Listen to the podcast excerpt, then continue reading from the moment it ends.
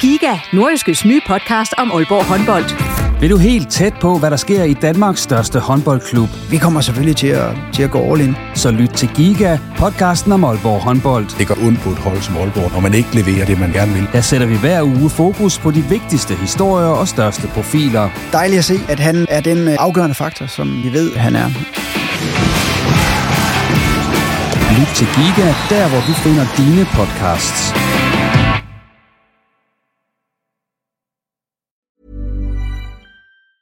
There's never been a faster or easier way to start your weight loss journey than with PlushCare.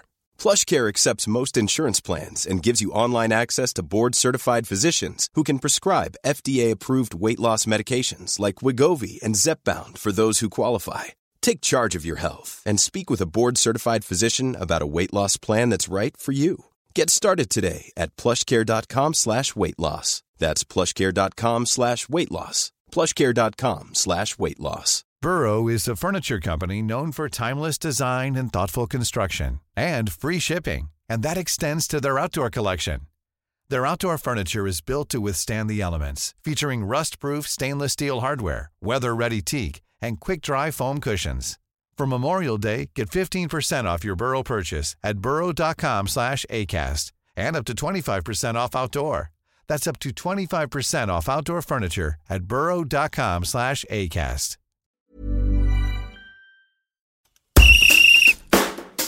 Mens Reposten har holdt sommerferie, er der heldigvis sket en hel masse i den nordjyske fodboldverden, så der er nok at snakke om i den næste times tid, hvor vi skal rundt om AB, Hobro og Vendsyssel FF. Mit navn er Jens Otto Barse, velkommen. Og det er heldigvis lykkedes mig at få selskab i studiet, denne gang fra Frederik Børsting fra AB, Nikolaj Flø, der er målmand hos Vendsyssel FF, og så Claus Jensen, der er sportsredaktør hos Nordjyske Medier. Velkommen til jer. Tak. Tak, tak for det. Og øh, Frederik, allerførst, øh, nu spillede du jo Superliga-kamp i optag det her mandag aften, så du spillede Superliga-kamp i går, søndag. Hvordan har kroppen det egentlig efter sådan en øh, kamp? Nu spillede du ikke hele kampen i går. Nej, nu, jeg spillede kun de 60, så, så kroppen er faktisk okay. Øh, men øh, men de sidste, den sidste halve time gør også ondt dagen efter.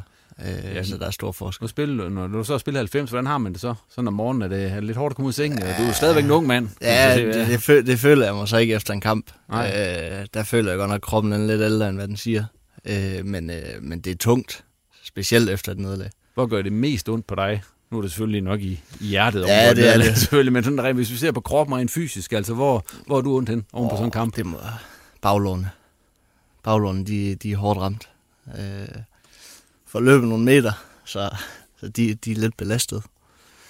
Videre til dig, Nikolaj Flø. Øh, du var jo i Roskilde i går, og I tabte 0-2. Hvordan er sådan en tur hjem i bussen, går jeg ud fra, i den, midt over? Ja, den er, den er ekstremt lang. Øh, nu tog vi ikke over dagen før, så vi tog allerede sted om morgenen her ved syvtiden, så det går nok en lang dag. Der bliver, der bliver lidt længere efter et nederlag. Sidder man og snakker om kampen, eller prøver man at snakke om noget andet oven på sådan noget der? Jeg tror, nu er, nu er turen jo så langt hjem, at man kan næsten dele den lidt op. Altså, jeg tænker, de første, de første par timer sidder man nok lidt for sig selv, og eventuelt ser lidt fodbold eller lignende, og så, så løsner stemningen lidt op til sidst, og så, så snakker man om vind og og, om kampen med, med dem, der nu er tilbage og ikke er blevet sat af endnu. Så, så det er lidt forskelligt, hvordan folk gør. Og du er en af dem, der kommer længst. Du skal jo hele vejen til Aalborg. Ja, det skal jeg. Så... Ja, hvor mange er I tilbage på turen, når I er frem til Aalborg? Nej, vi er en del. Ja. De fleste bor i Aalborg. Ja. Men øh, vi har lige øh, hvad, 4-5 stykker, der bor i Aarhus, tror jeg. Øh, ellers er de fleste, de, de Aalborg eller Jørgen. Claus Jensen, videre til dig. Vi skal jo noget om, øh, hvad er sådan lige knap 14 dage os to. Skal vi det? Det skal vi. okay. Vi skal jo til idrætsmøde oh, med ja, Reposten. Nu skal vi huske at reklame for det. Ja, ja, ja. ja. ja. Jamen, jeg er slet ikke så langt fremme. Nej, det ved jeg det godt. Er jo, ja, det er Aalborg Først, Kommune, der står bag. Uh... Sådan en kæmpe idrætsmøde, hvor vi så bliver inviteret. Ja. 1. september i noget, der hedder, jeg tror, det hedder kommentatorboksen, der vi skal på scenen og lave sådan en Reposten live fra 11 til 12 Interessant. Så jeg kan næsten regne ud, at øh, du har ikke forberedt, forberedt dig nu på det ej, program, ej, du ikke har fået ej. fra mig heller ikke. Så. Men det bliver rigtig godt. Det bliver højdepunktet til det tror jeg. Og det var bare udelukkende derfor, vi lige skulle gøre lidt reklame for det, når ja. vi har mulighed for det her. Og det, man kunne få taget en selfie med dig her, har vi snakket om, ja. hvis man kommer derned. Man kan også blive fri, heldigvis. en autograf og en selfie med Claus Jensen. Jeg har skrevet en autograf i mit liv. Ja. Det var til en lille dreng ude på OB. Øh, det troede, hvad troede han jo ikke? troede, du var en fodboldspiller. Ja, ja, ret sikker. Ja, det burde han jo ikke, når han kigger på min krop, men, øh, men øh, der må have været en eller anden øh, forklaring. Nej, men øh, spøg til side. Øh, 1. september optræder vi til det der idrætsmøde fra 11 til 12, og så kan man jo lige gå ned og høre det først, og så gå videre ud og se OB bagefter. Eller man skal måske lige google idrætsmøde Aalborg, og så se, for der er faktisk også... Ja, der er rigtig meget godt. godt. højdepunkter, men der er også andre ting ja, der er faktisk, på der er programmet faktisk meget godt, ja. øh, fra torsdag til, til søndag den uge, ja. den sidste uge her i yes, august. det er godt. Men øh, det er jo først om, ja, halvanden uge, lige knap, eller nej, faktisk næsten to uger. Nu skal det handle om øh, det, der lige er sket, blandt andet. Og øh, vi starter som sædvanligt her i posten med, med AB, og øh, Frederik, I spiller over i Brøndby i går, som vi var inde på. I taber 2-1. Øh, hvad, for, hvad har I snakket om ovenpå på den kamp? Øh, vi har snakket om, øh, at vi taber kampen lidt på vores egen fejl. Øh, de tidspunkter, de er allermest farlige på, og de chancer, de egentlig får, de mål, de scorer på, det er egentlig, når vi sjusker med den og taber bolden. Øh, så hvis vi havde været lidt mere boldfast og ikke lavet alle de der små lortefejl, der bare sætter gang i deres kontra, så, så tror jeg også, det var endt anderledes. Claus burde OB have vundet den kamp over i Brøndby, eller i hvert fald fået point? At de skulle have haft point i hvert fald, fordi øh, hvad har Brøndby ud over de to, de scorer på, sådan er store chancer, det er jo ikke ret meget. Øh, man kan så sige, øh, skulle de have vundet kampen med OB, det er også lidt svært, fordi det er jo mest skud fra, fra distancen, som man selv får, får øh, sendt afsted mod Brøndby. Der har man ikke de der helt åbne muligheder selv. Øh, Kaufmann har måske en enkelt, hvor han godt kunne have, måske have gjort lidt mere ved den, men, men generelt savner jeg måske også, at OB fik noget mere afslutning på keeperen ud af alt det spil, man havde. Altså, det var også lidt som om, at man i perioder forsøgte at drible bolden ind over stregen, hvor man havde både Kusk og Lukas havde nogle afslutningsmuligheder på kanten af feltet, hvor jeg godt kunne have tænkt mig at se dem afslutte noget mere. Jeg tror ikke, det er mange skud OB har på mål i den kamp, udover at de har et par på overlæggeren. Har jeg også snakket om det, Frederik? At de ikke fik skudt nok? Nå, det ved jeg nu ikke. Jo, altså vi får ikke færdiggjort nogen af angrebene, som, som du siger, Claus. Men, øh, men omvendt tror jeg også, at når du spiller mod Brøndby, og de har de to store midterforsvar, som de har i hvert fald med Ardejuvi, øh, så er det en mand, der er til at snakke med, hvis du spiller hurtigt om ham, hvis du dribler ned ved fødderne, og specielt to folk som Lukas og, og Kusk kan gå rigtig ondt på ham, hvis, hvis de kommer i en mod en. Øh, så, så, så lidt både og jo. Øh, det er klart, at vi skulle have haft mere ud af de små halve chancer, der lå der også. Så du er egentlig OB øh, Brøndby, Nikolaj, på vej med bussen der? Øh, perioder. Perioder? Der var, der var ekstremt dårlig forbindelse, så, ja. så det var begrænset mig, at jeg lige kunne følge med. Udover, at jeg synes, de ramte overlæggerne hele tiden. Ja, det, det kunne løbe godt nå at fange. Ja, det, ja, ja. den kom i slow. Ja. Hvad hedder det? øh, Det var så, kan man sige, endnu et nederlag på udebane, øh, Frederik. Øh, og I har ikke vundet på udebane nu, men I så hentet syv point, som jeg lige husker det, på, på hjemmebane. Hvordan har I været tilfredse egentlig med sæsonstarten ude i OB indtil, indtil videre? Det er sådan lidt, lidt blandet. Altså egentlig, øh, vi øh, rent pointmæssigt kunne vi godt lige have brugt i hvert fald to point mere. Øh, udekamp mod Midtjylland og, og udekamp mod Brøndby. Øh, men sådan rent spillemæssigt og udtryksmæssigt, øh, der er vi egentlig meget tilfreds. Øh, vi kommer langt hurtigere frem på banen. Vi, vi ser frisk, vi føler os friske i slutningen af kampene, øh, som jo som jo kommer af, at vi, øh, vi træner, træner langt hårdere, end vi, end vi måske har gjort før i tiden. Øhm, men, men vi kunne godt have brugt lidt point mere. Er du enig i det, Claus? Jeg er enig i, at øh, der er en hel masse positive momenter i, øh, i spillet. Øh, og selvfølgelig især de her to hjemmekampe mod Silkeborg og Esbjerg, hvor man sådan reelt set kører modstanderen over i første halvleg og afgør kampene der, og får spillet direkte og får scoret sådan relativt mange mål på ikke så ma- nødvendigvis mange chancer, altså en høj konverteringsrate der i de der kampe, og det er jo noget af det, der man har slidt med tidligere, men vi selvfølgelig også slider lidt med i nogle af de andre kampe mod mm. Lyngby og, og ude mod Midtjylland og så videre. Altså, det er jo ikke sådan, at man er blevet et hold, der nu scorer på det hele, men, men der er de her to hjemmekampe og tre hjemmekampe, hvor man ikke har tabt endnu. Alene det er jo et, hvor man kan kigge sig selv og sige, der har vi bygget lag på. For sidste sæson havde vi svært ved overhovedet at vinde på hjemmebane. Øh, man får øh, forhåbentlig skabt lidt, øh, lidt hype, kan man sige, i byen igen omkring den hjemmebane, hvis man så kan tage den med videre også til næste par kampe og sige, nu er vi ved at have et fort her, hvor vi kan, kan bygge noget på. Men det er stadigvæk ustabilt, synes jeg. Altså, det, det varierer meget. Øh, kampen mod Lyngby var, var rigtig skidt i premieren, men siden da har det været fornuftigt. Og selv de to kampe i taber, kan man sige, der er I med, og det kunne godt mm have, have forløbet anderledes. Men altså, faktum er jo stadigvæk, at syv point er for lidt. Øh, så der skal forbedres endnu mere, hvis man skal, skal klemme sig i top 6. Kan man sige, de to eneste hold, man har mødt, der på forhånd i hvert fald var spået til en sikker plads i top 6, dem har man så tabt til, og, og det, det er klart, der skal man ind og finde nogle, nogle flere point fremadrettet. Nikolaj, du fik jo lov til at spille med OB en del gange sidste sæson. Synes du, de ser skarpe ud i den her sæson, end det hold I mødt? Ja, det synes jeg bestemt, de gør. Nu har jeg set dem øh, godt nok i deres to hjemmekampe, hvor de, jeg synes, de har set gode ud. Øh, det klæder dem at få lidt mere dynamiske typer ind, øh, ind centralt, øh, og spille bare med lidt flere offensive spillere generelt. Øh, for det, de to hjemmekampe, jeg har set, har de jo vundet sikkert at være klart bedre end modstanderen. Så det er jo også det, der, der kan skabe den hype, som Claus også øh, snakker om, at øh, man kan spille det her lidt mere dynamiske offensivt spil, og ja. få sat øh, Lukas Andersen. Øh, ja, for det var ikke særlig dynamisk, det I mødte sidste sæson. Kan man Nej, det, det bliver for let at forsvare sig imod, og så, ja. kan man, så, altså, så gør alle bundhold jo det samme, når de kommer til Aalborg, så ved de godt, at, at hvis man stiller bussen op, øh, op i Aalborg, så, øh, så er der gode chancer for at få point med. Øh, og det er jo gerne det, man skal kunne lægge op, øh, specielt med de spillere, de har. Så synes jeg i hvert fald, øh, de burde kunne gøre det. Frederik, øh, nu siger Claus også det der med, at I, I ikke giver tabt på hjemmebanen nu. I har hentet syv point ud af, ud af ni mulige. Hvor meget har I snakket om det, at den hjemmebane har været sådan, ja, pænt sløj gennem det sidste lange stykke tid?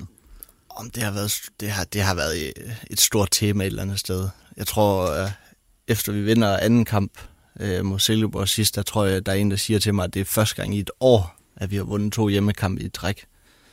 Øh, det, det, det, det er ikke godt. Altså, øh, så, så forhåbentlig kan det her så være starten på noget nyt, og øh, til et sted, hvor, hvor vi altid, hvor vi føler os rigtig, rigtig sikre, og hvor vi får vundet en masse kampe, og hvor der så også kommer flere og flere tilskuere hver gang, desto bedre det går.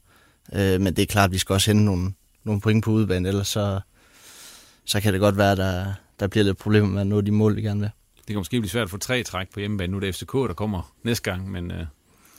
Ja, det er selvfølgelig ja. en udfordring med, med det bedste hold, øh, men... Jeg kan sige, men, for, for det også lov til at stå sin prøve. Ja, ja, jamen, det er jo det. Altså, vi, vi føler egentlig god selvtillid i truppen. Øh, vi føler, at vi har en rigtig, rigtig god trup, der er bred øh, på de fleste positioner. Øh, så vi føler os egentlig friske. Nu skal vi bare lige skal vi til Horsens inden og, og have, give os selv et godt udgangspunkt, inden vi, inden vi tager imod FCK. Nu kommer du selv ind på det med den brede trup. Du er selv midtbane i øjeblikket, i hvert fald det, det, det du har spillet i nogle kampe. Øh, der ser ud til, at der er kommet en rigtig god kamp om pladserne der. Hvordan, nu er jeg ikke sikkert, det er dig, der skal svare på det, Frederik, men så kan i hvert fald, du kan spille videre til Claus, og hvordan ser hierarkiet ud på midten efter Fossum, han nu har dukket op lige pludselig?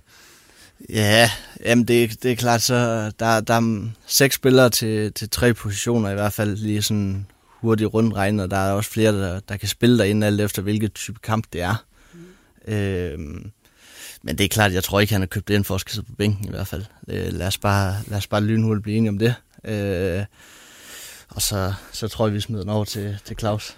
Nej, i hvert fald det, der, det vi fik set af for os om den der halve time mod Brøndby, det var i hvert fald rigtig, rigtig lovende. Især når man tænker på, at han ikke har spillet en betydende kamp siden øh, starten af februar. Så, så synes jeg, at han tog ansvar, han ville have bolden, at han øh, var svær at få den fra, og han lavede meget få fejl i sit, øh, sit pasningsspil, øh, og havde også nogle visioner i sit spil, så, så det så faktisk rigtig lovende ud. Det største problem, som jeg lige ser det til de der øh, kan man sige, 6-7 spillere, der er til tre positioner, det er at finde en, en tremands midtbane, som jo er det, Friis kører med nu, som, som bevarer balancen, fordi Patrick Olsen har gjort det rigtig godt her i opstarten, kommet til. Øh, folk har ikke så mange forventninger til ham, man har gjort det positivt, men så kommer Fossum ind, og han er faktisk lidt, synes jeg, hvad det er, jeg har set indtil videre, en, lidt en klon af Patrick Olsen. Måske lidt mere, øh, mere offensiv minded, men stadigvæk er der plads til, til Lukas Andersen og Patrick Olsen og Ivar Fossum som en tremands midtbane det har jeg svært ved at se, at det, øh, det er fysisk nok, og der er nok øh, defensivt arbejde i de tre. Så det tror jeg bliver et stort dilemma for, for Friis at få sat det rigtige mix inde på den midtbane. Hvornår er det, han så skal tage en Frederik Børsting med? Altså, hvad er du, kommer, hvad er du bidrager til den her midtbane øh, ja, sextet, kan man sige, øh, Frederik? Altså, hvad er det, hvad er det din forslag i den sammenhæng, som man skal gøre, at man skal vælge dig i forhold til nogle af de andre? Jamen, jeg bidrager nok med lidt mere power og lidt mere energi, øh, og, og på en eller anden måde lidt mere sikkerhed til, øh, til de andre kan lave det, de nu skal lave øh, af deres finurligheder. Øh, og så, og så føler jeg også, at jeg kan gå mere offensivt. Øh, jeg ved godt, jeg, jeg er ikke den helt store tekniker, som Lukas han er, men, men jeg føler godt, jeg kan være med. Øh, og føler, øh, føler, det er gået rigtig, rigtig fint, siden jeg er kommet ind på den centrale midt. Tror du, Claus, at der ryger en ind på den centrale midt, inden vinduet lukker? Fordi som sagt, altså, der er jo rigeligt derinde i øjeblikket, og det er, det er måske lidt et luksusproblem, eller hvad, hvad man nu kalder det, for, for Jakob Friis. Og have Ja. så mange at vælge imellem derinde. Altså, det er det- jo klart, hvis nu Frederik for eksempel skal til at sidde ude i en 7-8 kampe lige pludselig, så ved du godt, det er han jo ikke tilfreds med. Og det er Forsum eller Patrick Olsen eller nogle af de andre jo heller ikke. Nej, jeg tror heller ikke, at Abelgaard han er tilfreds med at se ud lige nu. Altså, jeg tror, han føler, at han er, han er klar igen, men spiller ikke. øh, Og så kan man altid begynde at spekulere i, øh, hvis nu der ikke havde været noget transfersnak overhovedet, øh, havde han så ikke spillet. Det, det har heller jeg måske lidt med til, at det havde han måske. Øh, Så jeg tror stadig, at der er en, en sandsynlighed for, at en Abelgaard kan ryge, øh, inden vi skriver 2. september, hvor vinduet det lukker. Øh, Og så kan man så sige, det kan også være fordi, at han måske, Abelgaard som type, måske ikke passer perfekt ind i det spil, øh, som, øh, som Friis gerne vil, vil sætte op med, med hurtige tekniske øh, spil. Altså han er jo selvfølgelig lidt mere kantet øh, type, men til gengæld så har Abelgaard nogle forser i både defensivt og offensivt i, i de to felter, som jeg synes, øh, der ikke er nogen andre, der har, og som kan gøre en, en stor forskel, både i forhold til at rydde op, øh, men også i forhold til at, at være, være farlig på, på dødboldene. Så det er sådan lidt øh, blandet, synes jeg. Men altså lige nu, kan man sige, har han ikke spillet rigtigt i det her, øh, den her Superliga-start, så vil han blive savnet, øh, måske ikke øh, så meget, fordi folk lidt har måske glemt ham. Øh, men jeg synes stadigvæk, det skal i hvert fald være enten plads til en spiller som Børsting eller, eller Abelgaard, fordi der er nødt til at skal være noget, noget fysik og noget power på den midtbane, og det kan ikke bare blive, øh, blive glasben det hele. Nu er vel en gårde, øh, Claus, for jeg tror ikke, jeg tror ikke Børsting han vil blande sig i det her, men hvad synes du så, han bør købe inden øh, transfervinduet det lukker?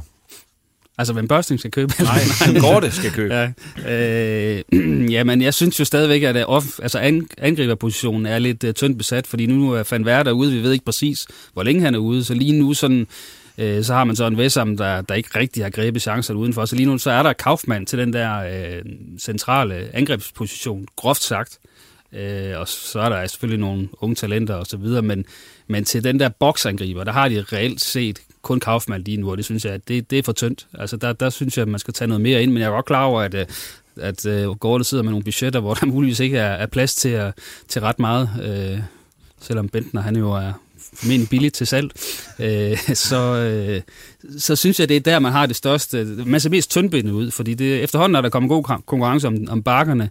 Øh, Patrick Christensen kan spille begge to. Øh, Pallesen har begyndt at gribe mulighederne, og Alman står som løve i et bur udenfor og, og vil gerne spille. Øh, så, og så har man også øh, en Klitten, når han kommer tilbage, øh, ikke er skadet mere. Øh, Lukas Klitten. Øh, så, så jeg synes jo egentlig, og midtbanen har vi snakket om, ikke også, så, så det, jeg tror egentlig, at det kommer til at ske ret meget mere. Måske en angrebsposition, hvis han kan finde pengene, og så måske et bytte, hvis det lykkes at sælge uh, Okora. Det er, vel, det er vel de positioner, hvor, uh, hvor det, jeg tror, der kan ske noget. Hvordan er de her transfervinduer for jeres spillere? Altså, hvor man hele tiden går rundt og ikke ved, om øh, der kommer nye til, eller om der er nogen, der bliver solgt osv. Altså, er, er man glad, når de lukker ned?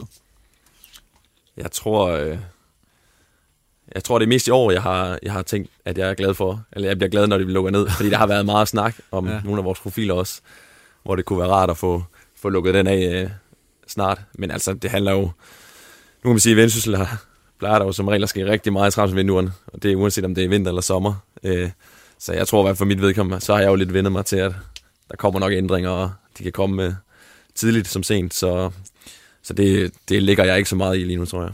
Hvad med jer, Frederik? Har du det sådan, at du gerne vil have et, have et overblik over, hvem, hvem skal jeg rent faktisk spille sammen med her resten af, af efteråret? Ja, altså jeg tror da, som i, i hvert fald som, som jeg har det, så desto tidligere du kan få dit hold på plads, øh, desto bedre er det, desto større chance er der for, øh, at man lærer hinanden hurtigere at kende. Øh, det er klart, hvis der kommer en ind her 1. september, øh, så, så, så tager det jo noget tid, inden at de så kommer ind i systemet og lærer alle os andre at kende, og, og sæsonen er jo ligesom skudt i gang. Øhm, så, så jo, jeg glæder mig det til, øh, til vinduet det lukker. Kunne I godt tænke, at det havde været ligesom i Premier League, hvor det var lukket sådan lidt tidligere, end det plejer? Altså, kunne, kunne I godt tænke, at det her vindue var kortere? Ja, det synes jeg godt, man kunne, man kunne kigge lidt på. Altså, men det er jo svært, når Superligaen starter så tidligt. Også fordi, når man, når man er klub i Superligaen, så er man generelt bare lidt længere nede i fødekæden, så man bliver også nødt til at vente. Øh, det er i hvert fald det, de fleste klubber siger, at man bliver nødt til at vente og se, hvad der sker rundt omkring i de andre ligaer, og så må man tage derfra. Men, men ja, det er, jo, det er jo også fordi, man starter så tidligt, så, så kan der jo godt opstå de her situationer her til sidst, hvis man får en dårlig start, eller, eller der kommer skader. Der har været snak om, at OB, de, øh, at, at Gård har sagt, at han skulle sælge en. Det har han så, sagde han så i forbindelse med, med, med Forsum, at det skulle han måske ikke alligevel. Men der har været snak om, at øh, altså Okora eller Abilgård eller Renner, og der har også været snak om Lukas på et tidspunkt. Jeg har skrevet i, i programmet til, at Rene, Okora, Lukas eller Abelgaard, hvem vil det gøre mindst ondt at sælge for OB?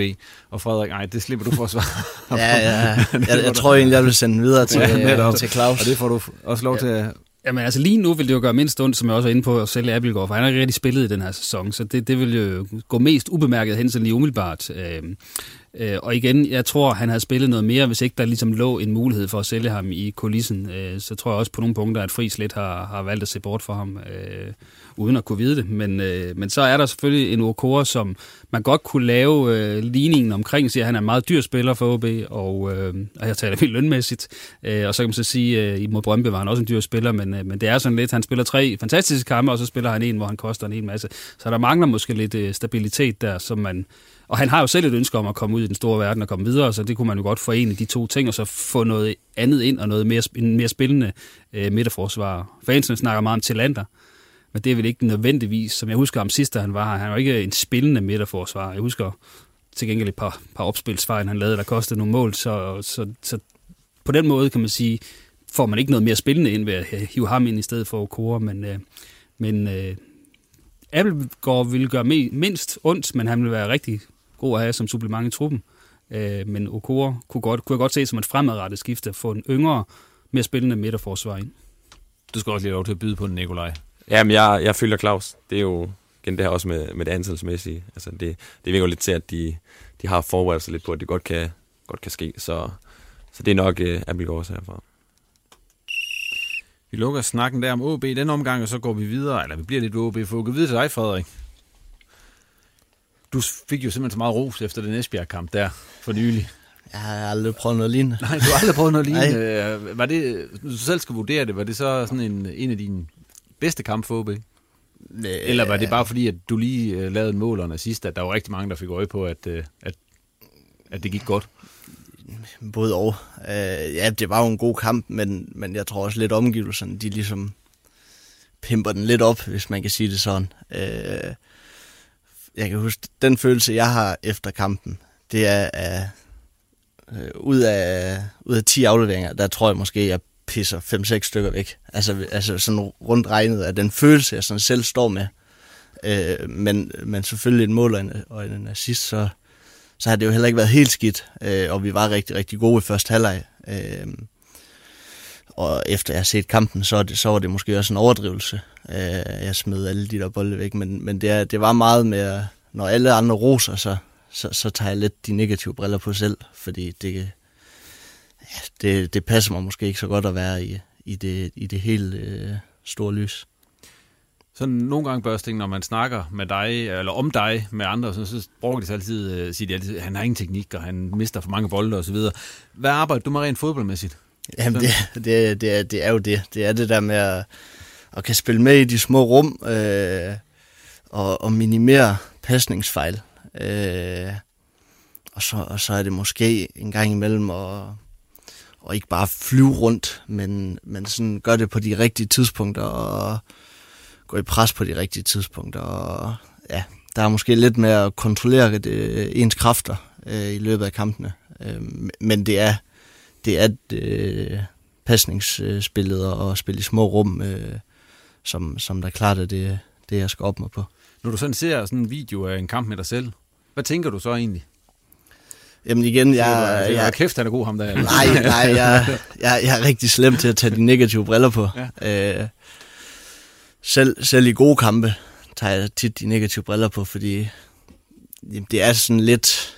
Der, der er altid noget, der kan gøres bedre. Øh, og, og så mange vanvittige gode kampe har der jo heller ikke været, hvis vi skal være lidt hårdere. Øh, men, men det er klart, der har der været et par stykker, og, og så har der været en masse midt imellem, men der, der har også været nogle lortekampe.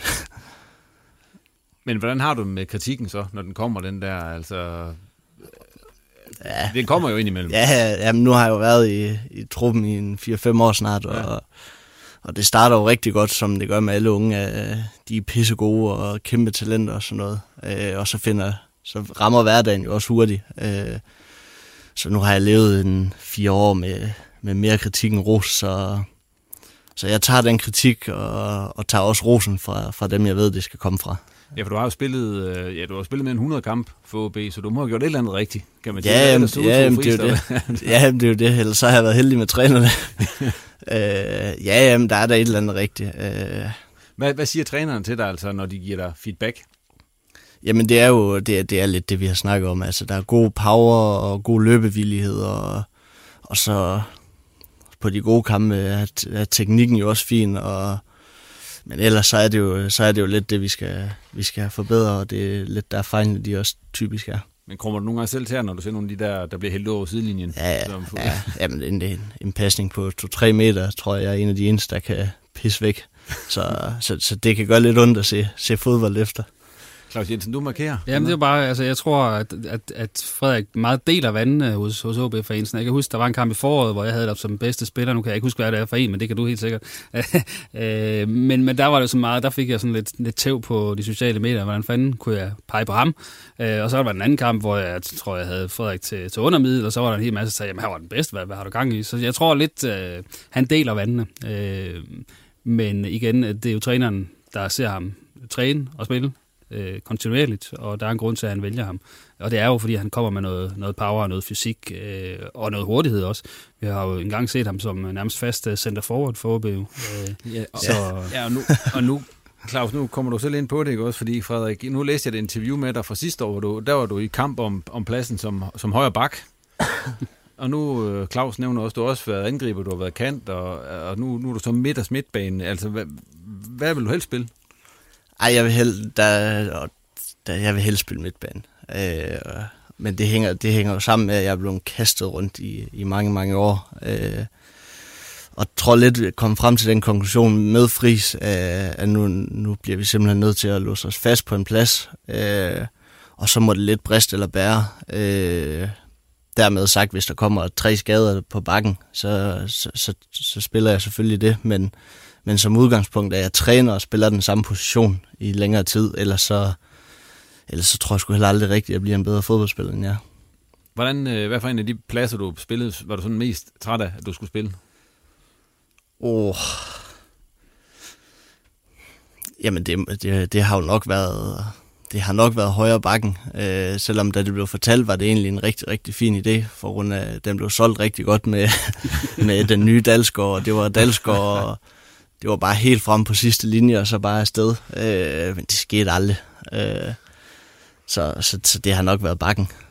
Det var lidt en lettelse, at du ligesom blev taget fra den. Ja, altså, igen, jeg, tror, jeg tror først, da Friis han blev sat ind, der kaldte han mig ind, og så sagde vi, det er slut med bakken. Nu, vi cutter den fuldstændig. Ja, okay.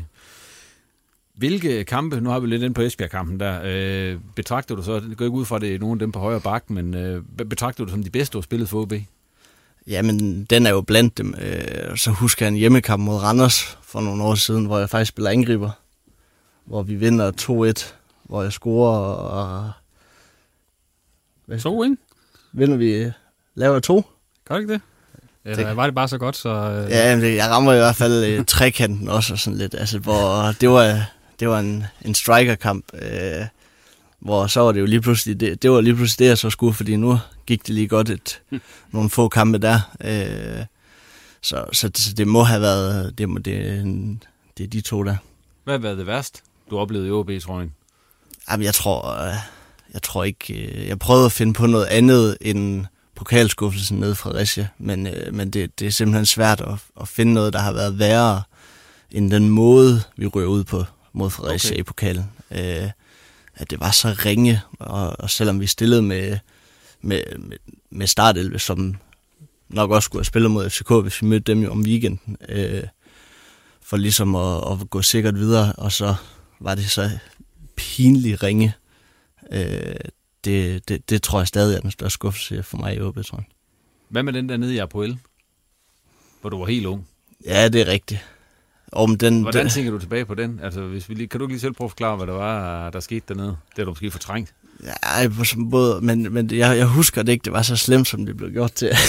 men det har det jo nok været. Øh, jamen, hvad har jeg været? Jeg har været i truppen i to-tre måneder eller sådan noget, lige blevet rykket op. Øh, og vi skal så spille om at komme med i Champions League, eller komme videre i gruppekampe, eller hvad det nu var. Øh, og så pisser jeg en bold væk øh, på udebane. Og vi, hvad, vi spiller 1-1 hjemme.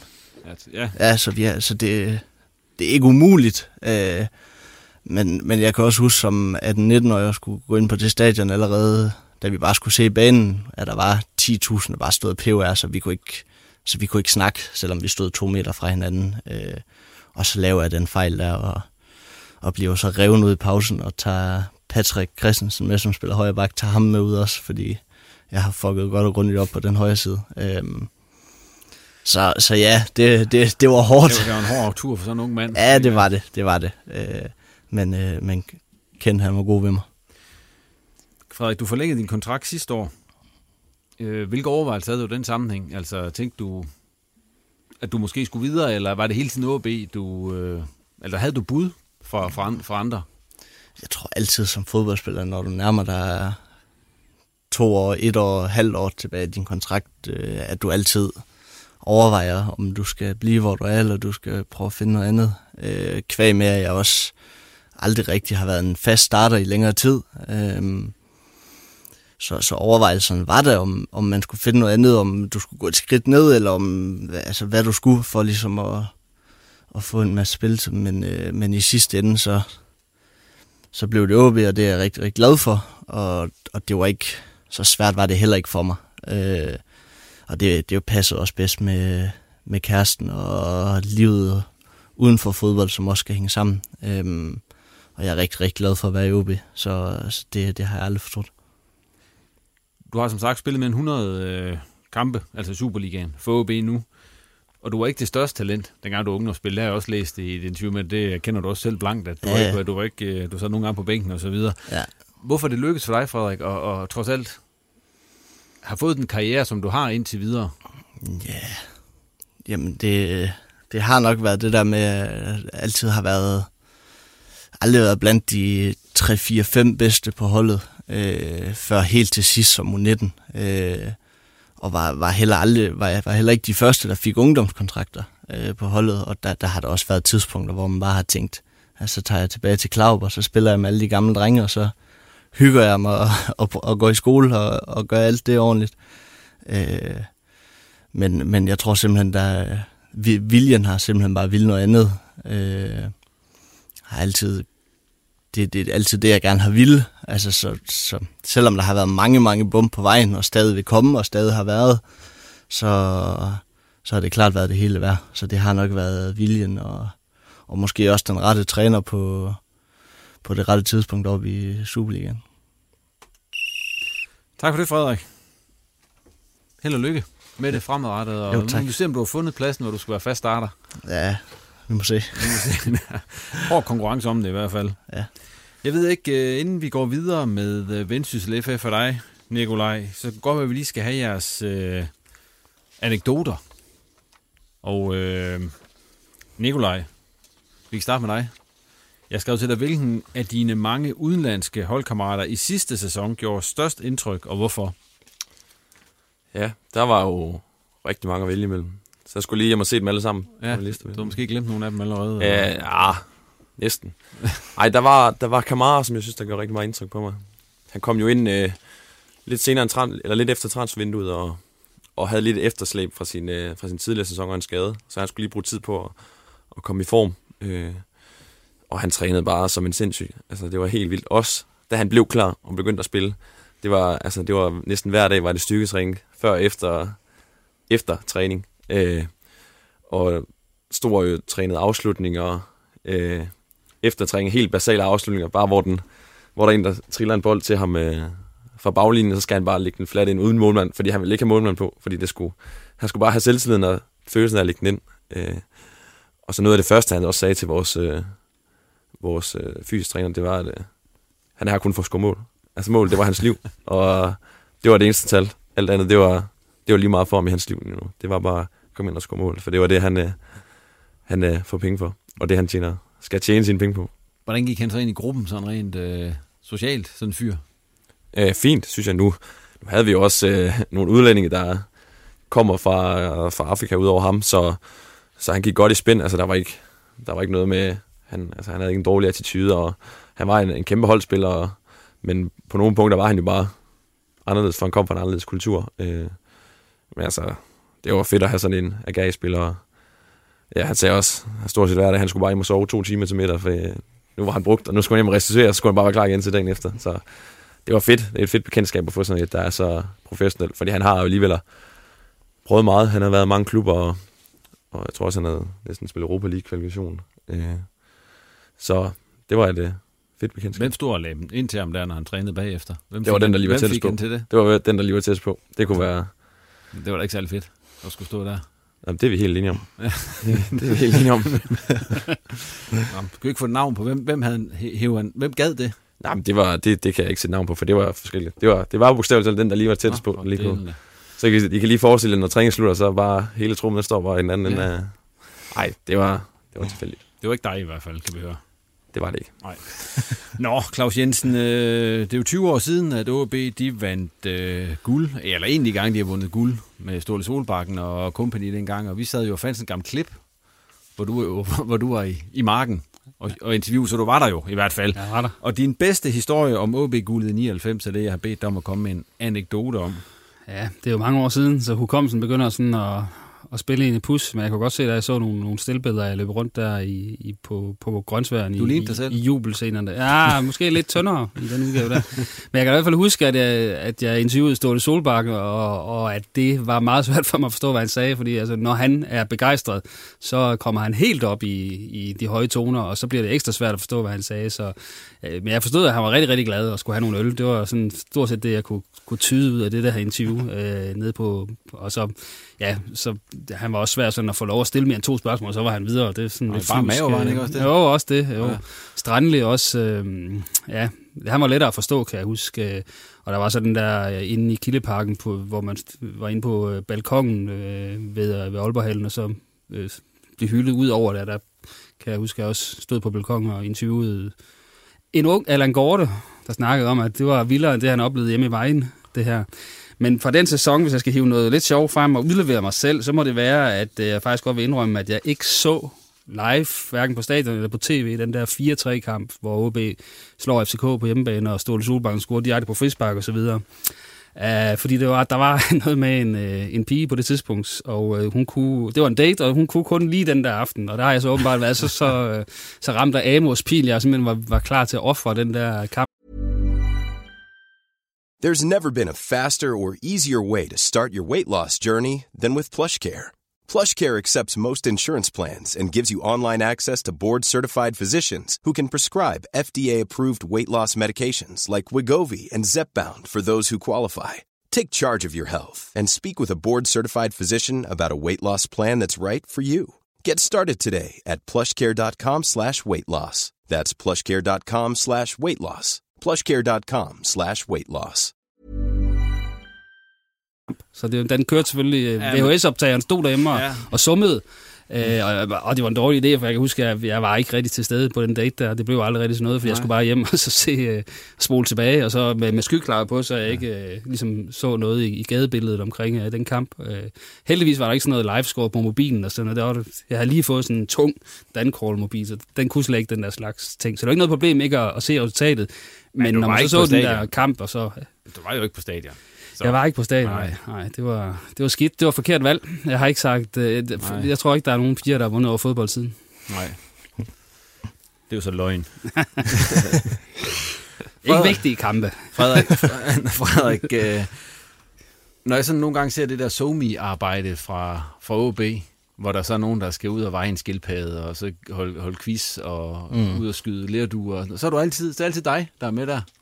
Ja, ja de, de bruger mig meget til, til nogle små ting. Ja, hvordan kan det være? Jamen, det, jeg forstår det ikke. Og her, det sidste periode har det været meget video, og det forstår jeg slet ikke, hvorfor jeg skal være med i alle de reklamefilm.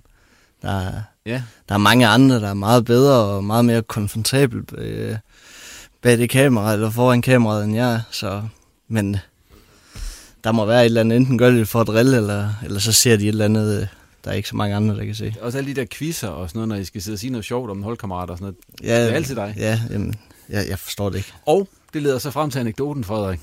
Fordi at, øh, hvad er det værste og det sjoveste? Altså, det, det, skal ikke, det er to ting. Altså, det værste ja. og det sjoveste, ja. som du har sagt ja til at deltage i. Jamen, det... Jeg, det, det værste har jeg faktisk haft sådan lidt svært ved at finde, fordi ja, også, også uden at udlevere en sponsor alt for meget, hvis det er. Ja. Øh, det, det er måske heller ikke særlig godt. Øh, Nej, det må bare sige Metax, det findes ikke mere. men, øh, men vi har, der var, der var ja, noget... Der, der var, noget af det, du har lavet for OB's egen kanal, som du også synes var træls. Ja, jamen, det har der været. altså, der, har været der har været noget, hvor jeg skulle, skulle, skulle lære Okora at snakke nordjysk, hvor nogle af ordene altså, forstod jeg faktisk ikke rigtig selv, fordi altså, vi, vi får ikke noget at vide. Det er bare sådan, på dagen, så kommer de, jamen vi skal, vi skal lave det her nu.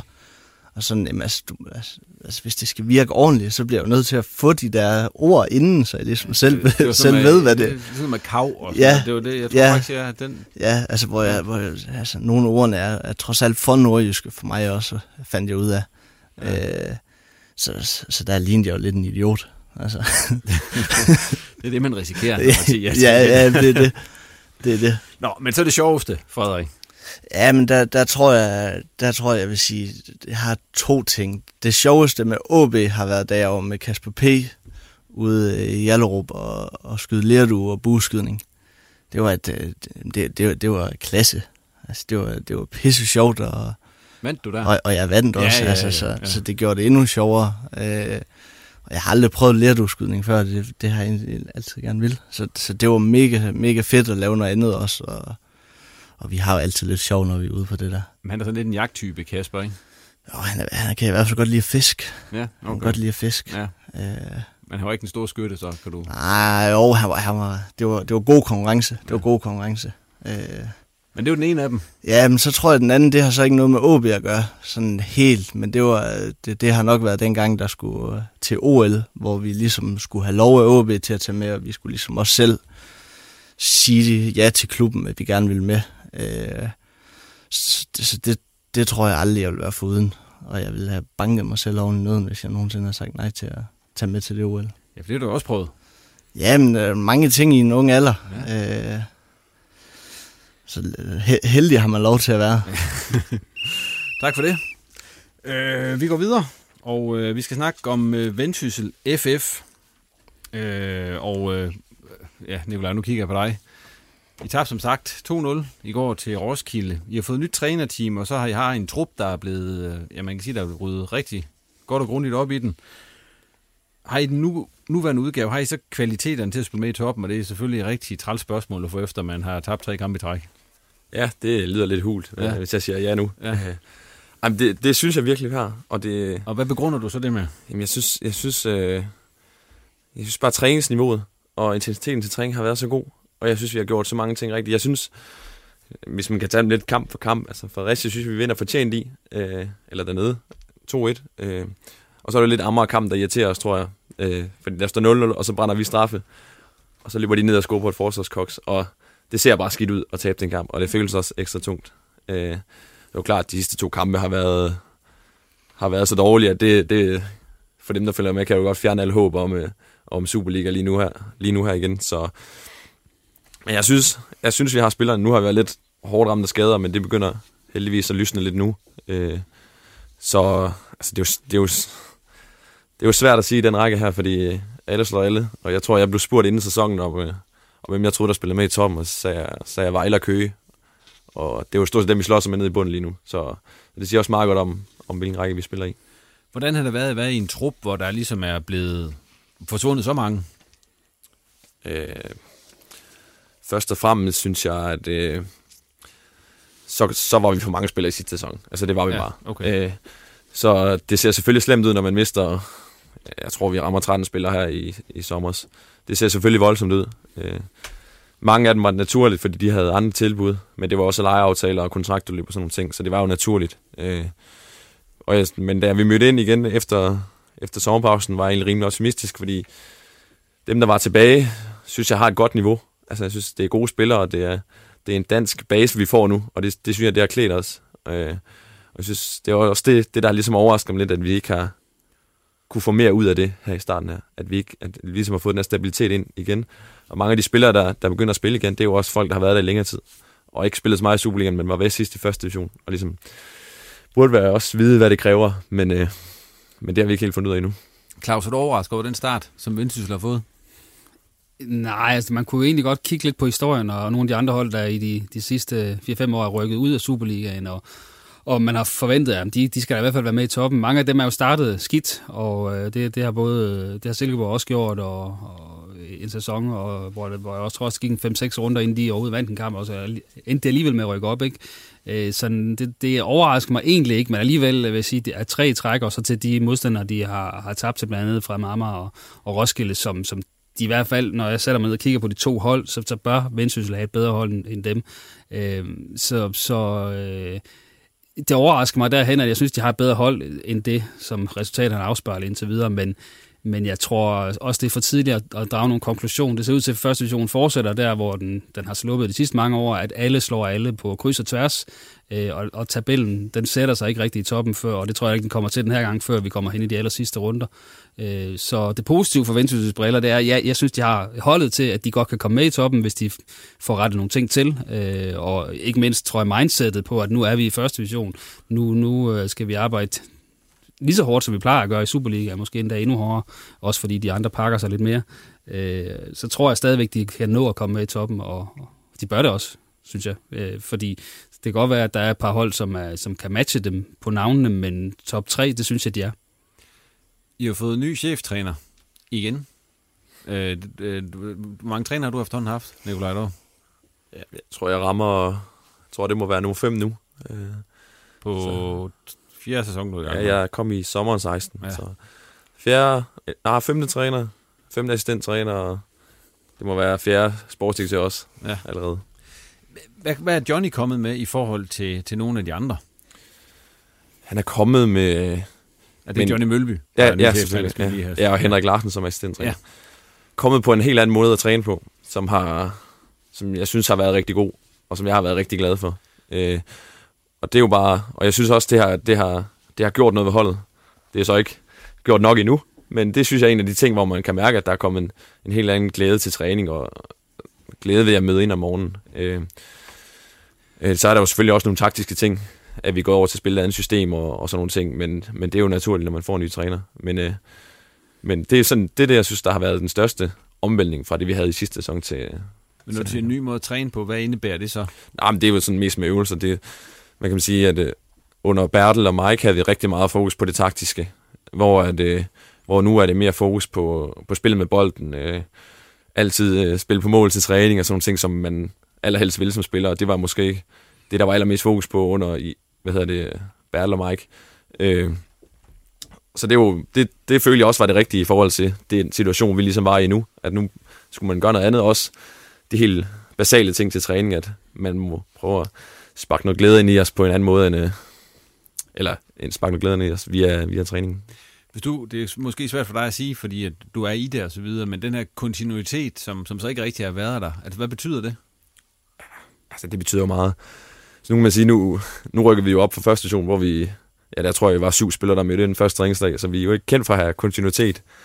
Øh, men det bærer også præg af, af de sidste tre år, at der ikke har været kontinuitet. Altså vores, vores resultater har jo været øh, meget mildt talt svingende. Øh, så det bærer jo også præg på en eller anden måde, ikke? og jeg tror, vi har vel vundet to kampe i 2019, og der har været rigtig meget uro her i 2019, så, så det hænger jo lidt sammen på en eller anden måde, og så har det selvfølgelig også noget med marginaler at gøre nogle gange. Der har været to-tre kampe, hvor, hvor vi blev scoret mod dybt ind i oversiden, men, men selvfølgelig hænger det sammen på en eller anden måde.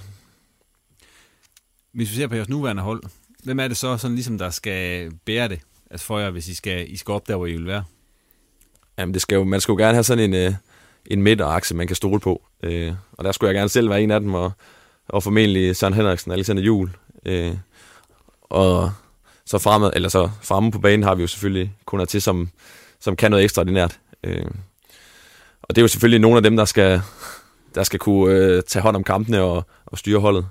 Men altså, man kan jo godt se også, det der har været problemet, har jo været, at vi, vi er jo gået fra at være i Superligaen, hvor vi har været lidt mere afvendende og defensive, og så lige pludselig så, så møder vi bare det helt modsatte, hvor vi skal kunne have bolden, når vi møder hold, der netop gør det, som vi gjorde i sidste sæson. Øh, fordi holdene kan se, at vi har svært ved at, at skabe de chancer, der skal for at vinde kampene. Claus, det her med kontinuiteten op i, i, i vendsyssel, altså har du, nu har du oplevet mange klubber og så videre gennem årene, altså har du oplevet noget lignende i forhold til det, der, der er sket deroppe gennem de sidste, ja bare år? Nej, det er suverænt. Altså, det, det største øh, svingdørsklub, øh, jeg, jeg har oplevet i min øh, 25 år som journalist, det må jeg sige. Og det er jo som sagt det er jo ikke kun på banen, det er også på træneren, og det er også på kontoret. Og hvis man bare lige tager de sidste tre måneder, så har man jo faktisk nået at have tre forskellige trænere på tre måneder øh, fra, fra Jens Berlørskov til Peter Enevoldsen og nu øh, til Johnny Mølby. Ikke? Øh, og de har jo selvfølgelig alle deres forskellige måder at spille på og også træne på og, og forskellige tanker om, hvor de enkelte spillere er bedst. Øh, og det kan man jo ikke undgå, tænker jeg, som spiller andet end at blive forvirret af det.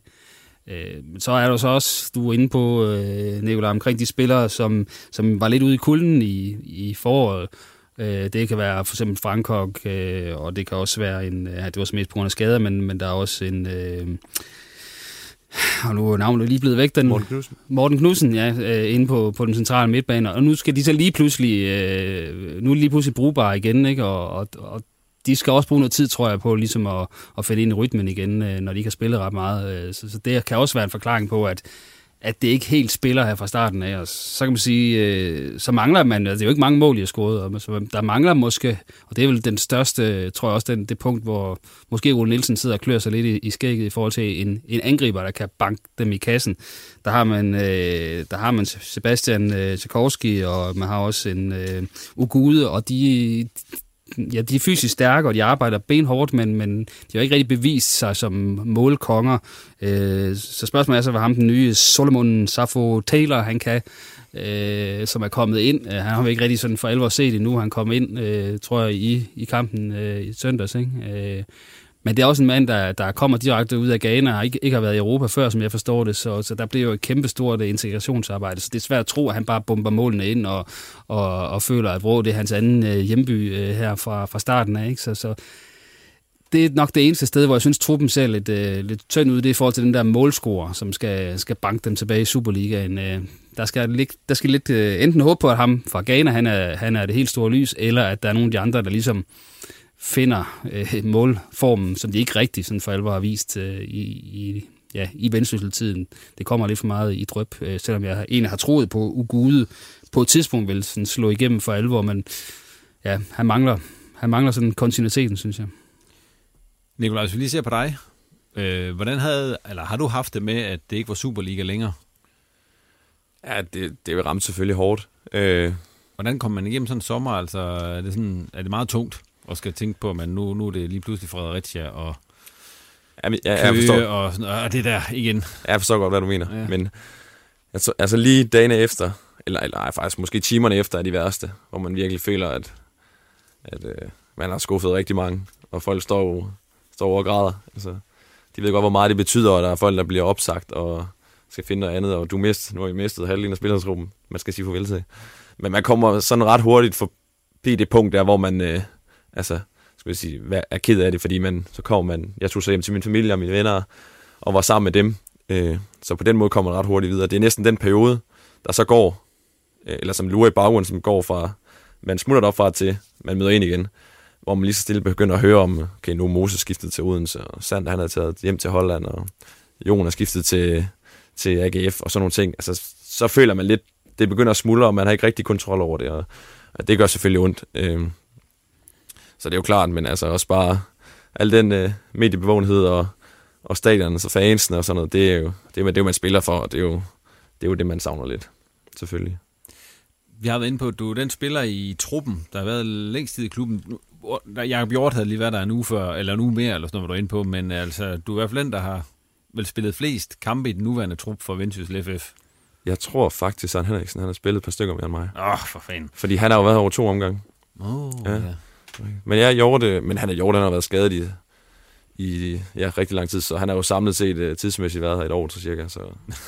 men betyder det noget, at du er sådan, uh, ligesom med at være alders, ja, nu sætter jeg gåsøjne omkring det, for du er jo ikke specielt gammel, men alderspræsident op i Vendsyssel FF? Nej, det gør det ikke, altså.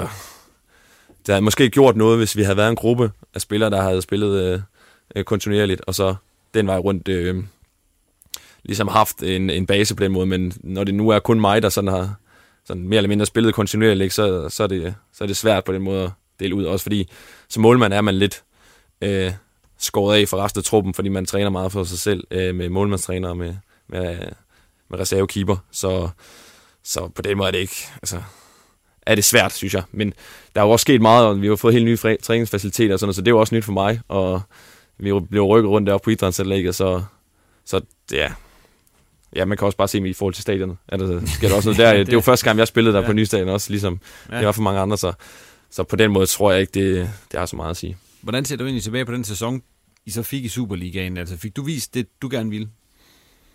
Mm, altså, jeg, jeg har spillet til 0 tre gange, så det er jo ikke det, er jo ikke det jeg tænker allermest øh, lykkeligt tilbage på. Men øh, altså, de oplevelser, man har fået, sejr på Brøndby Stadion og, og i Aalborg og mod FCK og sådan nogle ting, det, er jo, det var jo kæmpestort. Og, og selvfølgelig, det alle overskyggende mål var at redde sig, det havde jo været, været det, vi havde drømt om, og det havde jo været kæmpestort også. Så, så der, er så mange, der er mange ting, man ærger sig over i forhold til den sæson, men, øh, men jeg vælger stadigvæk at tænke, at øh, det var fandme fedt at vinde Brøndby Stadion.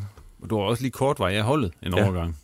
Ja. Var det et formdyk, eller hvad skete der der, eller var det sådan lige for at få dig til at... Ja, det ved jeg ikke. Det, er jo, det må du spørge træneren ja, om. Det, det, ja.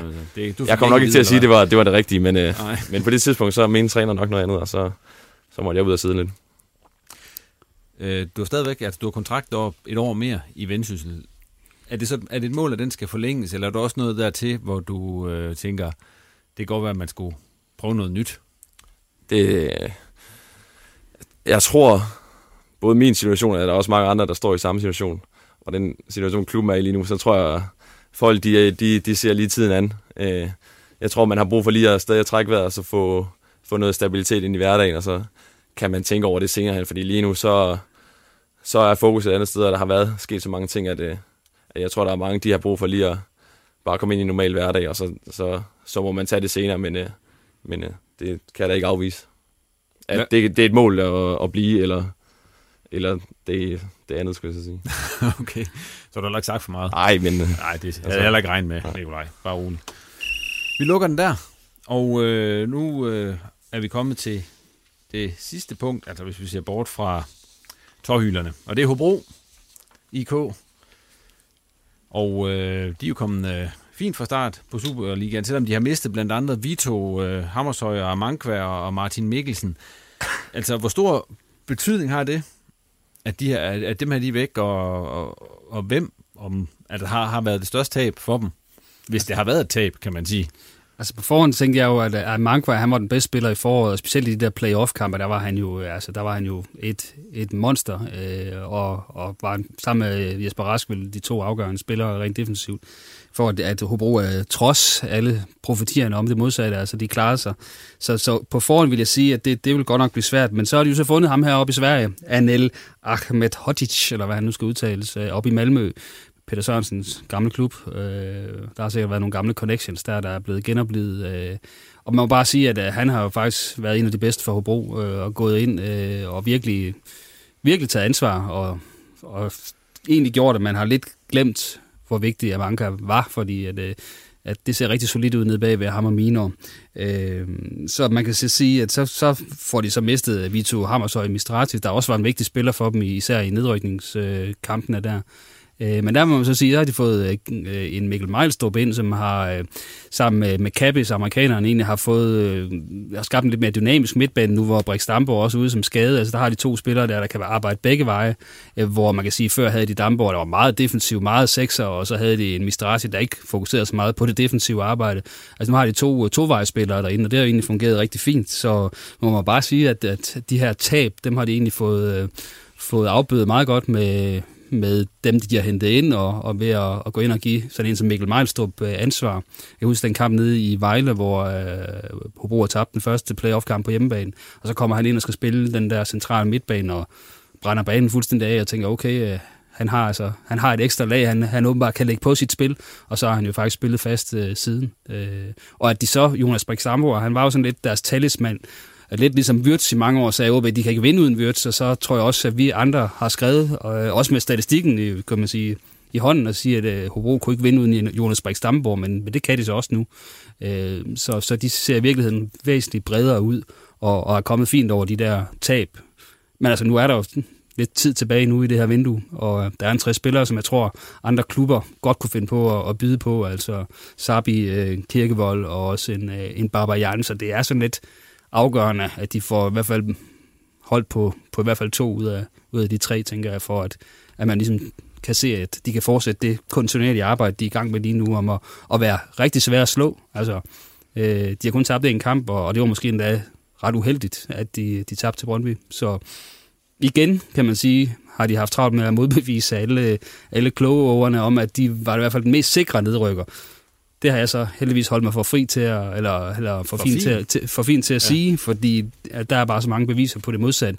Øh, og øh, man kan nå langt med vilje og, og, og fight. Øh, og, så, og så også en stram organisation, som Peter Sørensen har formået at få ind i holdet, efter, efter han kom ind og tog over efter kun. Ja, I andre to overrasket over, at Hobro har hentet øh, syv point her i de første seks kampe, og de har kun, kun tabt en af de første. Nej, jeg ved ikke, om jeg er overrasket. Øh, de har en rigtig, rigtig god offensiv. Edgar og Sabi har altså virkelig begyndt at være gode. Specielt Edgar har steppet op i forhold til, til sidste sæson. Øh, det sidste halvdel af sidste sæson var han også rigtig god, men, men han har virkelig været, altså han er farlig for dem. Øh, så med ham og Sabi og, og Paul foran, så, så, så, det, så er det en ubehagelig øh, offensiv, de, de egentlig har. Så, men, men jeg er så også enig med Claus i, at, at hvis alle tre ryger, så, så skal der nok hentes noget nyt ind i hvert fald, for, uh, for at de kan blive ved med at lave de mål og være så farlige. Så finder de bare en 3-4 amerikanere mere til. nu ved jeg ikke, øh, om du fik, Nicolai, du fik set lidt af, af 1-1-kampen i, i, i Midtjylland, eller gjorde Claus i hvert fald. Ja, men jeg kunne godt tænke mig at høre, hvad... Ja, nej, desværre. Det, der, var, der, der var forbindelsen også stadigvæk dårlig. Ja, var stadigvæk øh, bussen. Men Claus, du fik vel set den mod Midtjylland? Det jeg. jeg læste uh, nogle steder, at det var den kedeligste kamp, uh, nogen nogensinde havde set nærmest, eller sådan noget, stod der nogle steder. Og det, det ja. var så fordi, man ikke var for Hobro, man siger. Ja, lige fordi, præcis. At, øh, nu har jeg snakket fordi, med nogen dernede fra, de var rigtig glade for ja, den kamp der. Ja, og fordi man ikke nødvendigvis synes, at det er fedt at se et hold øh, lukke en modstander ned, øh, og det gjorde Hobro. Altså, nu har de tabt 5, øh, 2 og 5-0 de sidste to gange, de har spillet i Herning. Altså, de har sejlet fuldstændig rundt. I den her kamp, der, der kom Midtjylland ikke til noget. Altså, øh, det var lidt på nogle dødbolde, de truede, øh, men, men når først at øh, Hobro kom ned og stå, og, og så kunne de ikke spille sig igennem. Øh, så det var jo, øh, altså det var virkelig, hvor man kan sige, hvor Hobro har, har været spillet ud af brættet, så gik de ikke bare til at være lidt med i kampen, altså til at fuldstændig styr på Midtjylland, øh, og få muligheden i den anden ende sådan set også. Øh, så, så det var øh, et positivt at se for Hobro, men egentlig også bekræftende over for det, den start Midtjylland har fået på, på sæsonen, hvor de har lignet et hold, der ikke sådan for alvor øh, har skinnet, selvom de har vundet en hel masse kampe. Øh, så fik de også den der losing i, i Europa øh, mod Glasgow Rangers, ikke? Og, og så, så tror jeg, det var et rigtig godt tidspunkt for Hobro at komme ind og møde dem, og de har også fået banket selvtilliden op i de første kampe, ikke? Og, og fik øh, vist, at de har flyttet sig. Altså, det er ikke længere så kan man sige, de skulle altid tabe til Midtjylland, de skulle altid have en losing, det gør de så heller ikke længere, øh, så det kan de også bruge i forhold til det der med at, med at bygge på. Øh, de skabte ikke en hel masse i den kamp på Bro, men det tror jeg også, de er lidt ligeglade med, fordi de stod solidt defensivt, de var svære at slå, øh, Midtjylland kunne ikke øh, spille sig udenom den. Øh, de kunne ikke få det tempo i spillet, der skulle til for at, at splitte dem, og selvom man siger, at de har et par langsomme midterstopper i, i Hobro, så kunne de heller ikke for alvor, selv med spillere som Evander og så videre, få, få øh, komme ned i bagrummene. Så en perfekt præstation defensivt fra Hobro, men ja, øh, isoleret set øh, en, en kedelig fodboldkamp, men øh, det tror jeg mister med Midtjylland-briller. Altså, vi har snakket om dem der, de har mistet osv., men ser de reelt bedre ud, Hobro, i den her sæson, end de gjorde i sidste sæson? Jeg synes, de ser mere brede ud, fordi øh, altså igen, øh, de har fundet nogen, der kan gå ind og tage, tage over, når øh, Jonas Brix Damborg er væk, øh, og, øh, og også, kan man sige, sådan en som Julian Christoffersen, Øh, Øh, nu var han væk sidst, men, men altså, så, så rokerer det lidt om på holdet, og så er det ikke sådan nogen speciel svækkelse, øh, at han er ude, og på samme måde øh, kan man også sige, at øh, så, så ved vi måske ikke lige i midterforsvaret, der er ham Brandon Onkony, som vi ikke rigtig har set endnu, hvad sker der, når han skal ind og spille, men jeg synes overall ser Hobro faktisk bredere ud og bedre besat ud.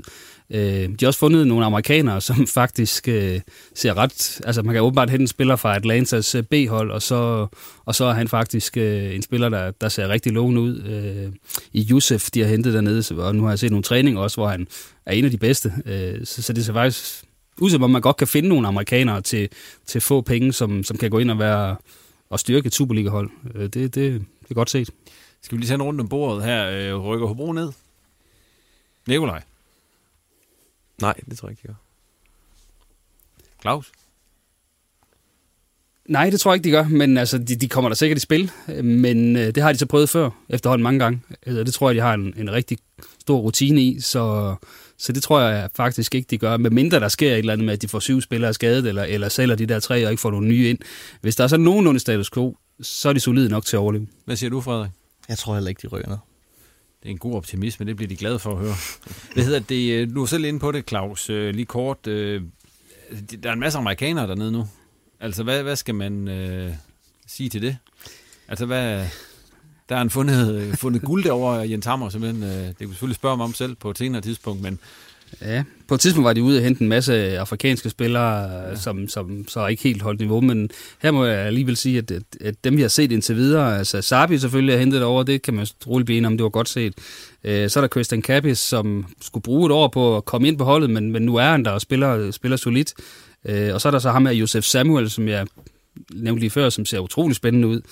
Og så er nu Don Dietzson også, som jeg så ikke rigtig har set noget til. Jeg skal ikke kunne sige, hvad han kunne, men så er der faktisk også endnu en amerikaner, der løber rundt og prøvetræner med dem lige i øjeblikket, så det, altså det, det er vildt nok, men jeg tror, at det, at man kan samle sådan en 3-4 spillere, hvis ellers de holder niveau fra USA, sådan i det samme miljø øh, i Hobro, det tror jeg, der gør rigtig meget, også i forhold til, øh, at, at man kan få dem til at lykkes, i stedet for at man sætter Sabi til at være der alene, for eksempel i en lejlighed i Hobro, så tror jeg, at med at lave sådan et socialt miljø omkring den, så tror jeg, at man kan, i højere grad kan få dem til at blomstre. Men hvad, kommer der ikke noget klikke så? Jeg kan spørge andre to, hvis der lige pludselig er fem fra, fra samme land.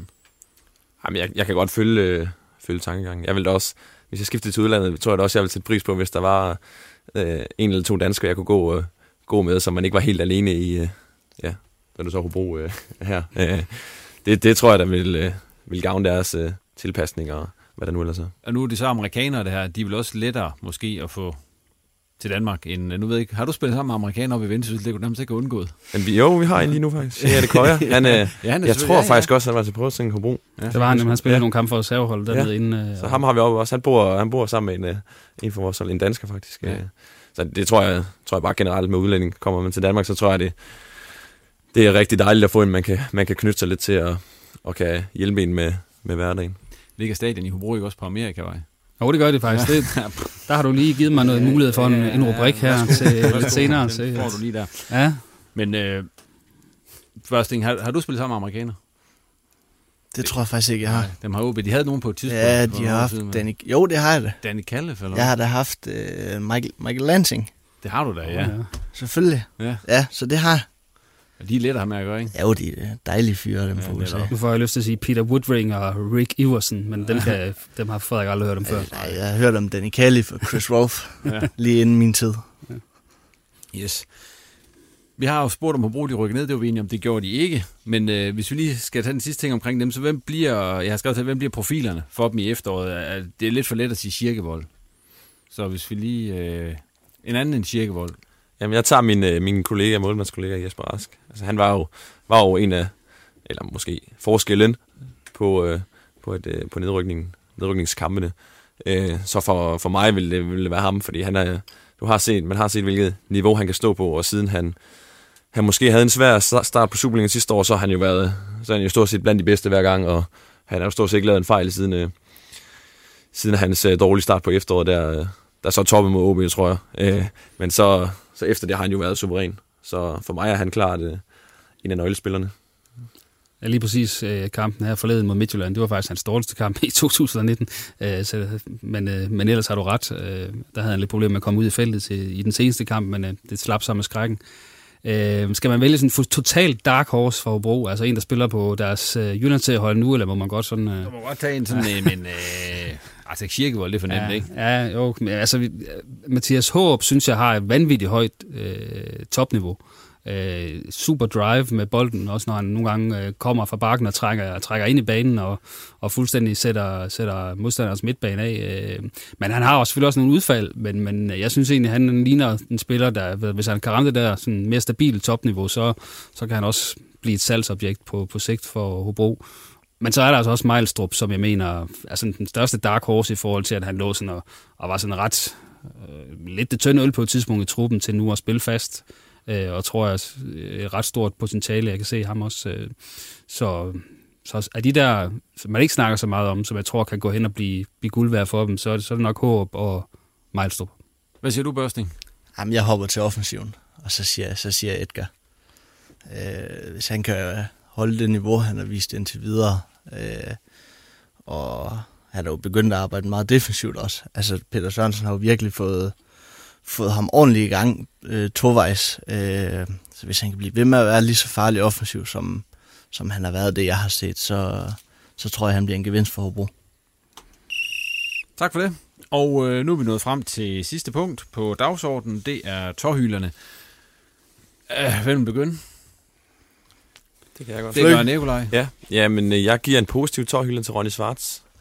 Synes, øh, synes, det er vildt, man kan gå fra og ja, først, det var det tre kampe siden mod Hobro, hvor man sad med den følelse, at han kunne måske godt have, have afgjort kampen for dem. I hvert fald have givet dem point der.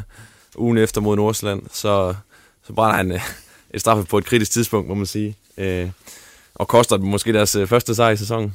Øh, og så laver han bare hat i går. Og, ja, han skulle desværre score fire. Han skal desværre score fire, før de vinder, men, øh, men han er på vej. Men han holder lidt med Silkeborg, ikke? Åh, oh, jeg følger med. Selvfølgelig ja. gør det. Ja, ja.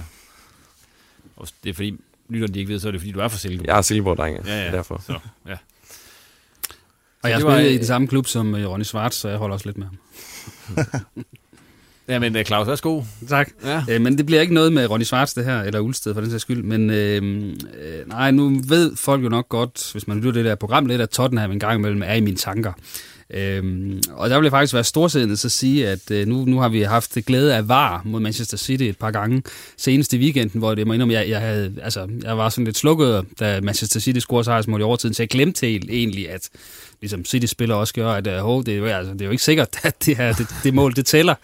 Øh, så det var lige før jeg nåede at slukke, inden at jeg fandt ud af, at, øh, ja, at Guardiola han ikke skulle, skulle kramme øh, sine spillere længere. Men, men der må jeg faktisk sige, at jeg synes, det er den regelændring, der har været, som man sådan har forsøgt at lave i forhold til VAR for, for at sige rene linjer, at okay, hvis øh, assisten eller målet bliver, bliver, øh, bliver, der bliver brugt en hånd i det, uanset om det så er med vilje eller ej, så, så skal det annulleres målet. Det synes jeg er, er helt forkert. Altså jeg vil øh, plædere for, at det skal være sådan, at hvis det er hvis hånden eller armen er inde til, til kroppen, og det er jo det er helt utilsigtet, at man spiller den med hånden eller armen, så synes jeg ikke, at det, der skal annulleres noget mål. Øhm, så det var faktisk for et led, tror jeg, en situation i den første kamp, hvor, hvor Tottenham scorer med hånden i Champions League semifinalen, øh, at man lavede den, den regelændring. Så væk med den regelændring. Det er okay at røre den med hånden eller armen, så længe den er ind til kroppen, og, øh, og det ikke er, er tilsigtet.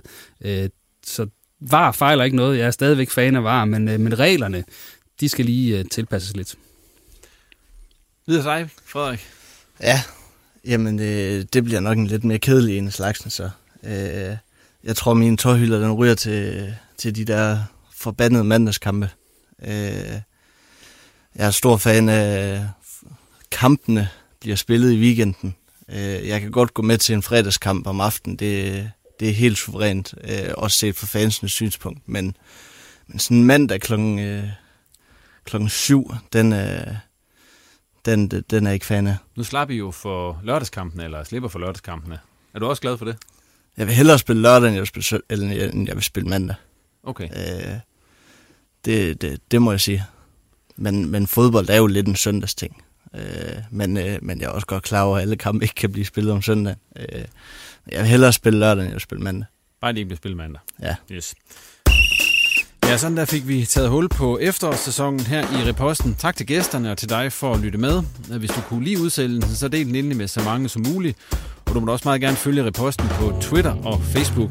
Har du ris eller ros eller en god idé, så kom bare med det via de førnævnte sociale medier. Vi er tilbage på idrætsmødet, som vi nævnte i starten, 1. september kl. 11. Tak for denne gang og på genhør.